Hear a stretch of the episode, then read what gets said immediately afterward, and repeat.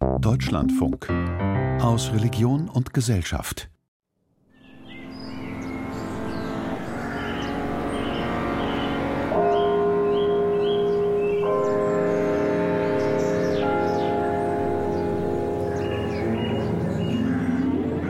Spitz wie eine Nadel ragt der blaugraue Kirchturm in die Höhe.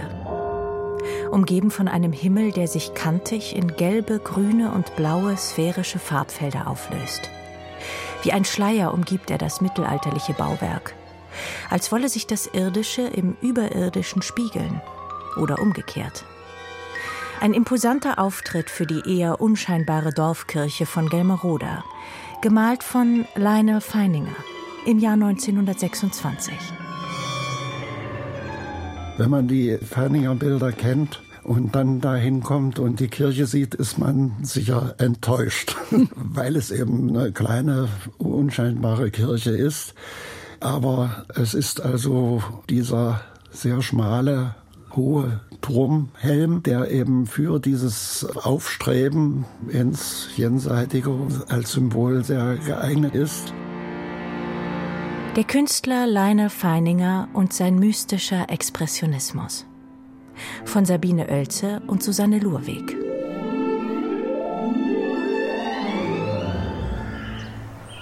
Seit Beginn des 20. Jahrhunderts beschäftigt sich Feininger immer wieder in seiner Kunst mit dem Motiv der Dorfkirche. Elf Ölbilder, hunderte Zeichnungen und Aquarelle widmet er allein der kleinen Kirche von Gelmeroda, heute ein Vorort von Weimar mit knapp 450 Einwohnern. Für den Kunsthistoriker und evangelischen Theologen Andreas Hünecke weisen diese Werke über das rational Nachvollziehbare hinaus. Sinnbilder einer Vereinigung von Himmel und Erde, einer Transzendenzerfahrung. Es ist also das Streben danach, für das Gefühl einen Ausdruck zu finden, dass eben der Geist sozusagen über das hinausgeht, was wir greifen können, was wir sicher in die Hand nehmen können, dass da eben ein Bereich ist, der für uns nicht in dieser Art fassbar ist, dem er Ausdruck geben wollte. Diese wirkenden ja geistigen Kräfte eigentlich auch. Das Geistige, das in dem Gegenständlichen wirkt und es verändert auch. Aber wie kommt Karl Leonel, später kurz Lionel Feininger, geboren am 17. Juli 1871 in New York, überhaupt dazu, sich für Kirchen zu begeistern? Der Sohn des deutschen Geigers Karl Friedrich Feininger und der amerikanischen Pianistin und Sängerin Elizabeth Cecilia beginnt schon in jungen Jahren zu zeichnen. Die Kirchen haben ihn schon als Kind fasziniert. Es ist also auch diese Sehnsucht nach der alten Kultur, die ihn da fasziniert hat. Er ist ja in Amerika groß geworden als Kind und hat da also wenige Zeugnisse dieser alten Kultur erleben können und dann erst in Deutschland die Begegnung mit den tatsächlichen Architektur Werken gehabt. Seine Familie zieht nach Deutschland, als er 16 Jahre alt ist. Es ist nichts darüber bekannt, ob und wenn ja, welcher Konfession seine Eltern angehörten. Auch nicht, dass sie besonders religiös waren. Es ist auch keine Taufurkunde von Lionel Feininger verbrieft. Doch es gilt als recht wahrscheinlich, dass er der römisch-katholischen Kirche angehörte, denn sein Vater schickte den 17-jährigen Sohn für einige Monate in ein Jesuitenkloster. Die Zeit war für ihn eigentlich eine Strafzeit. er bekam das ja auch auferlegt von seinem Vater, weil er also eine Uhr vergeben hatte an einen Freund, was er nicht hätte tun sollen. Also eigentlich für eine Handlung der Nächstenliebe, die ihm aber eben verragt wurde vom Vater. Er hat diese Zeit also deutlich auch als Strafe empfunden und ich glaube nicht, dass sie eine positive innere Wirkung bei ihm erzielt hat. Eigentlich soll Lionel Feininger, wie seine Eltern, Musiker werden. Doch diesmal setzt sich der Vater nicht durch. Weil der Musiklehrer erkrankt, kann die musische Ausbildung nicht beginnen. Stattdessen beginnt Feininger seine zeichnerische Laufbahn. Die Studien in Hamburg und Berlin bricht er jedoch frühzeitig ab und arbeitet als Karikaturist. Erst im Alter von 36 Jahren wendet sich Feininger ganz der Malerei zu. 1911 kann er in Paris sechs Gemälde ausstellen, im Salon des Artistes Indépendants, wo die Kubisten sich erstmals der Öffentlichkeit präsentieren. Zugleich distanziert er sich vorsichtig von der Stilrichtung des Kubismus. Mein Kubismus nenne ich lieber Prismaismus. Damit spielt Feininger auf die optischen Effekte des Sehens an. Auch seine Kirchengemälde wirken wie durch ein Kristall geschaut. In Barbe auf der Halbinsel Mönchgut auf Rügen formuliert Feininger im Sommer 1907 sein künstlerisches Manifest. Es muss potenzierter werden, zerpflückt und neu geschaffen. Mir schweben schon ganz andere Leucht- und Tonwerte, andere Übersetzungsmöglichkeiten als bisher vor. Aber es ist fast unmöglich, von der gewohnten Wirklichkeit abzugehen. Das Gesehene muss innerlich umgeformt und kristallisiert werden. Das Kristalline ist, wie bei vielen Expressionisten seiner Zeit, eine Art mystisches Strukturprinzip der Malerei. Ein Weg in eine Abstraktion, die zugleich tiefe Aussagen über das Wesen der Dinge und die Kräfte der Natur treffen soll. Feiningers Motive, das sind in der Hauptsache die Kirchen in den Dörfern in der Nähe von Weimar, allen voran Gelmeroda. Aber auch an der Ostsee, auf Rügen oder Usedom. Meist fertigt er vor Ort obsessiv Detailskizzen mit dem Bleistift an und vollendet sie später in seinem Atelier. Wenn ich in den letzten Tagen draußen arbeitete, geriet ich in förmliche Ekstase. Gegen Schluss eines Nachmittags war ich völlig Instinkt und Fähigkeit geworden. Feininger erfindet immer wieder neue Farben und Formen, um sich seinem Motiv zu nähern. Die vielen Bleistiftskizzen der Kirchturmspitze von Gelmeroda belegen, wie sehr er dieses Motiv schätzte. Der Kunsthistoriker Ulrich Luckert hat zahlreiche Ausstellungen über das Werk Lionel Feiningers ausgerichtet. Ich vermute mal, dass es einfach der unscheinbare, schlichte Baukörper dieser Kirche ist, was ihn fasziniert hat. Also die Proportionen, die sich plötzlich umdrehen. Das große Volumen unten und dann dieser spitze Turm, den er ja in manchen Darstellungen bis in den Himmel hineinragen lässt um so die Monumentalität dieser ansonsten eher belanglosen Architektur zu überhöhen. In einem Brief an seine zweite Ehefrau Julia schreibt Feininger Nachmittags krabbelte ich los, mit dem Regenschirm und einem Block nach Gelmeroda. Ich habe dort anderthalb Stunden herumgezeichnet, immer an der Kirche, die wundervoll ist. Und wie ich mich endlich aufmachte nach dem Heimweg, war ich, statt müde und zerschlagen zu sein, angeregt und elastisch und habe gar ein Lied gesummt. Lionel Feiningers Werke machen das kleine Gelmeroda berühmt. Aber auch weitere Kirchen in der Umgebung von Weimar malt und zeichnet er, etwa in Kiliansroda oder Vollersroda. 1912 schreibt der Künstler in einem Brief an seinen Freund und Kollegen Alfred Kubin Die Dörfer, wohl über 100 in der Umgebung, sind prachtvoll. Die Architektur, Sie wissen ja, wie ich von der ausgehe, ist mir gerade recht, so anregend, zum Teil so ungemein monumental. Es gibt Kirchen in gottverlassenen Nestern, die mit das Mystischste sind, was ich von sogenannten Kulturmenschen kenne.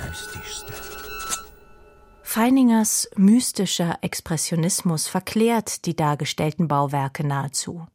Es geht ihm um die Sehnsucht nach einer Vereinigung von Himmel und Erde, so Andreas Hünecke. Die Kirche war für ihn ein Symbol für etwas, das er suchte und äh, ausdrücken wollte. Also die Verbindung schon zu etwas Jenseitigem, zu einem äh, etwas Metaphysischem, was er in seiner Kunst auch ausdrücken wollte. In einem Interview in der Zeitung Der Sturm im Jahr 1919 sagt er dem Dichter Adolf Knoblauch, welche starken Emotionen diese Motive bei ihm auslösen. Die Kirche, die Mühle, die Brücke, das Haus und der Friedhof haben mich von Kindheit auf mit tiefen, andächtigen Gefühlen erfüllt. Sie sind nämlich sinnbildlich.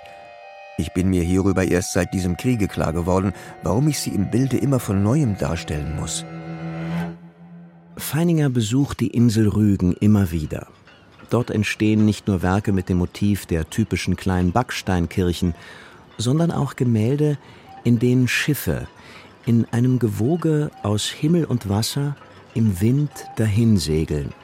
Feiningers Prismaismus lässt vorne und hinten zusammenwachsen. Es wirkt, als wolle der Künstler Schöpfung und Schöpfer vereinen. Gilt das Schiff doch als ein Symbol der Reise in Gottes Hafen, des sicheren Getragenwerdens über die Abgründe des Lebens hinweg.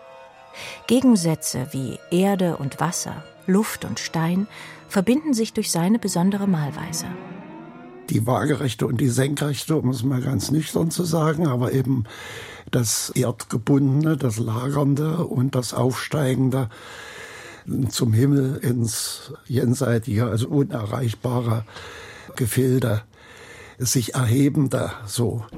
Immer wieder beschäftigt sich Feininger auch mit dem Motiv der Mühle. Besonders fesselt ihn die Mühle in der Hafenstadt Swinemünde an der Ostsee. Das Rotieren der Mühlenflügel, setzt er in Beziehung zur himmlischen Sphäre. Das Bauwerk tritt in einen Dialog mit dem kosmischen Geschehen, so die Deutung von Andreas Hünecke. Die Mühle hat also wieder diese Bedeutung auch des Hineingreifens in das Unendliche mit den Flügeln. Das ist natürlich die Windmühle, wie diese ja, kosmischen Kräfte sozusagen sich da symbolisieren, indem der Himmel auch geteilt ist in eine dunkle und eine helle Hälfte und wie sich das miteinander verbindet. Wie stark Feininger diese Verbindung spürt, schreibt er bereits im Jahr 1914 in einem Brief an seine zweite Frau Julia. Darin heißt es: Ich habe in diesen Tagen wieder enge Fühlung gewonnen. Draußen, mit dem Weltall der großen Formen der großen Rhythmen. Auch wenn sich Lionel Feininger in seinen Schriften und Briefen nicht explizit zu religiösen Themen äußert, dieses innige Fühlen des Weltalls der großen Formen und großen Rhythmen versteht Andreas Hünecke als Ausdruck eines Pantheismus, einer Gleichsetzung von Universum und Gott. Dass er alle Dinge von einer Kraft durchdrungen empfunden hat, das ist so die Auffassung, die dahinter steht, dass es eben höhere Kräfte gibt, die alles durchdringen und deshalb auch die Gegenstände bestimmen. An der pommerschen Ostseeküste erlebt Feininger diese Kräfte der Natur besonders intensiv, als er 1928 die Ruine der gotischen Kirche von Hoff entdeckt. Fluten und Wind haben ihre Mauern nach und nach zum Absturz an der Steilküste gebracht. Immer wieder skizziert und malt Feininger diese Ruine. Auf dem Weg in die Abstraktion bleiben seine farblich gegliederten Gemälde aber immer dem Abbild verbunden. Feininger hat also immer diesen Zwiespalt gesucht, sozusagen, immer sich wieder rückversichert an der Natur selbst mit seinen Naturnotizen und ist nicht zu der reinen Schöpfung aus dem Geist heraus sozusagen, also zur abstrakten Kunst übergegangen, sondern hat sich immer wieder rückversichert bei den optischen Eindrücken, bei den Erlebnissen, die er hatte und sich davon zu Neuem inspirieren lassen.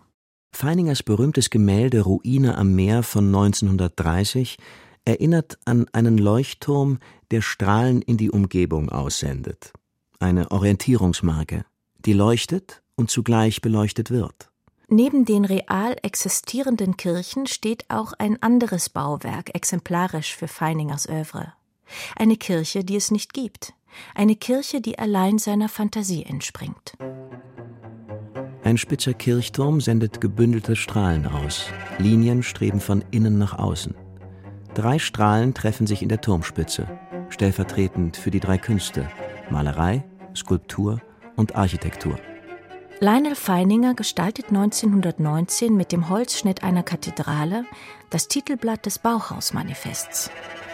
Gropius hat eben geschrieben, also der Bauhausgründer, dass die neue Architektur wie eine Kathedrale für eine neue Religion errichtet werden soll. Da hat Feininger diesen Holzschnitt geschaffen, der ja auch in seinem Werk relativ allein steht weil er nicht sich auf eine konkrete Architektur bezieht. 1919, das staatliche Bauhaus von Weimar ist gerade gegründet, erhält Lionel Feininger den Ruf, dort als Meister die grafische Abteilung zu leiten. Sein Holzschnitt, Er kündet von einer neuen sozialen Einheit. Im Manifest rühmt Walter Gropius, der Gründer des Bauhauses, so wörtlich die Wundertat der gotischen Kathedrale, die es in die neue Zeit zu übertragen gilt. Gropius Idee, ein Gesamtkunstwerk zu schaffen. Malerei, Plastik, Kunstgewerbe und Handwerk sollen gleichberechtigt zusammenarbeiten. Das Bauhaus, schon in ihrem Namen erinnert die neue Schule an die Dombauhütten des Mittelalters. Und wenn Feininger die gotische Kathedrale, kristallin in alle Richtungen ausstrahlend, auf den Titelholzschnitt für das Programm und Manifest des Bauhauses setzt, so wird der Kirchenbau zum Symbol des Geistigen schlechthin. Dass Walter Gropius für dieses zentrale Motiv ausgerechnet Lionel Feininger auswählt, ist sicher kein Zufall. Der Kunsthistoriker Ulrich Luckert sieht in dem Holzschnitt der Kathedrale die Ideale des Bauhauses kongenial zum Ausdruck gebracht dann sieht man eben eine ausgedachte dreitürmige Kathedrale, an deren Turmspitzen wie bei Sternen die Strahlen in alle Richtungen zeigen. Also das dokumentiert auch den Anspruch, den das Bauhaus von Anfang an hatte. Eine zweite Auftragsarbeit entsteht einige Jahre später in Halle. Ins Zentrum rückt Feininger erneut eine Kirche, die Marktkirche von Halle. In der Halle-Serie ist es ja dann auch nicht nur die Kirche, sondern auch der rote Turm, der ein selbstständiger Turm ist, kein Kirchturm, sondern ein bürgerliches Bauwerk, der dann aber aus so einer Häuserschlucht aufsteigt im Licht. Und das ist auch ein Motiv, was Feininger häufig dargestellt hat, eben auch zum Beispiel bei der Barfüßerkirche in Erfurt oder so. Die Schlucht zwischen den Häusern mit dem dunklen Grund und dem einfallenden, von oben einfallenden Licht, was dann die Grenzen auflöst und den Geist sozusagen ins Unendliche schweifen lässt. Bevor Feininger die Hallenser Stadtansichten malt, hat er sich bereits seiner zweiten Passion gewidmet, der Musik. Er komponiert elf Orgelfugen, weitere sollen folgen. 1925 wird in der Moritzkirche zu Halle eine seiner Fugen aufgeführt. 1937 emigriert Lionel Feininger mit seiner Familie nach Amerika und unterrichtet am kulturwissenschaftlichen Mills College in Oakland im US-Bundesstaat Kalifornien. Seine Werke werden im nationalsozialistischen Deutschland als entartet diffamiert. Auch im Exil in den USA bleibt Feininger seinem Motiv treu. Er malt weiter die kleinen Dorfkirchen Thüringens oder die Kirchenruine an der Ostsee. In Amerika, sagt der Künstler, gab es nichts, was damit zu vergleichen wäre. Die Kirchen als das Thema seines Lebens. Feiningers Werk ist durchdrungen von mystischen Erlebnissen. Die Kirchen hat er jedoch in erster Linie gemalt und nicht als Christ besucht. Jedenfalls nicht im Sinne einer bestimmten Konfession. War er dennoch religiös? Religiös, ja, denke ich, aber nicht konfessionell gebunden in irgendeiner Weise, auch nicht kirchlich natürlich, das hängt ja mit dem Konfessionellen zusammen. Also ich kenne keine Berichte über irgendwelche kirchlichen, also gottesdienstlichen Erlebnisse oder so, die, die ihn beschäftigt hätten, sondern es sind dann eben immer die Bauwerke, die diese Wirkung auf ihn ausgeübt haben und die für ihn als Symbol für dieses religiöse Empfinden, pantheistische religiöse Empfinden gewirkt haben. Mit seinen Kirchenbauten findet Feininger ein Motiv, mit dem er die geistig-geistliche Dimension seiner Kunst auch inhaltlich verbinden kann.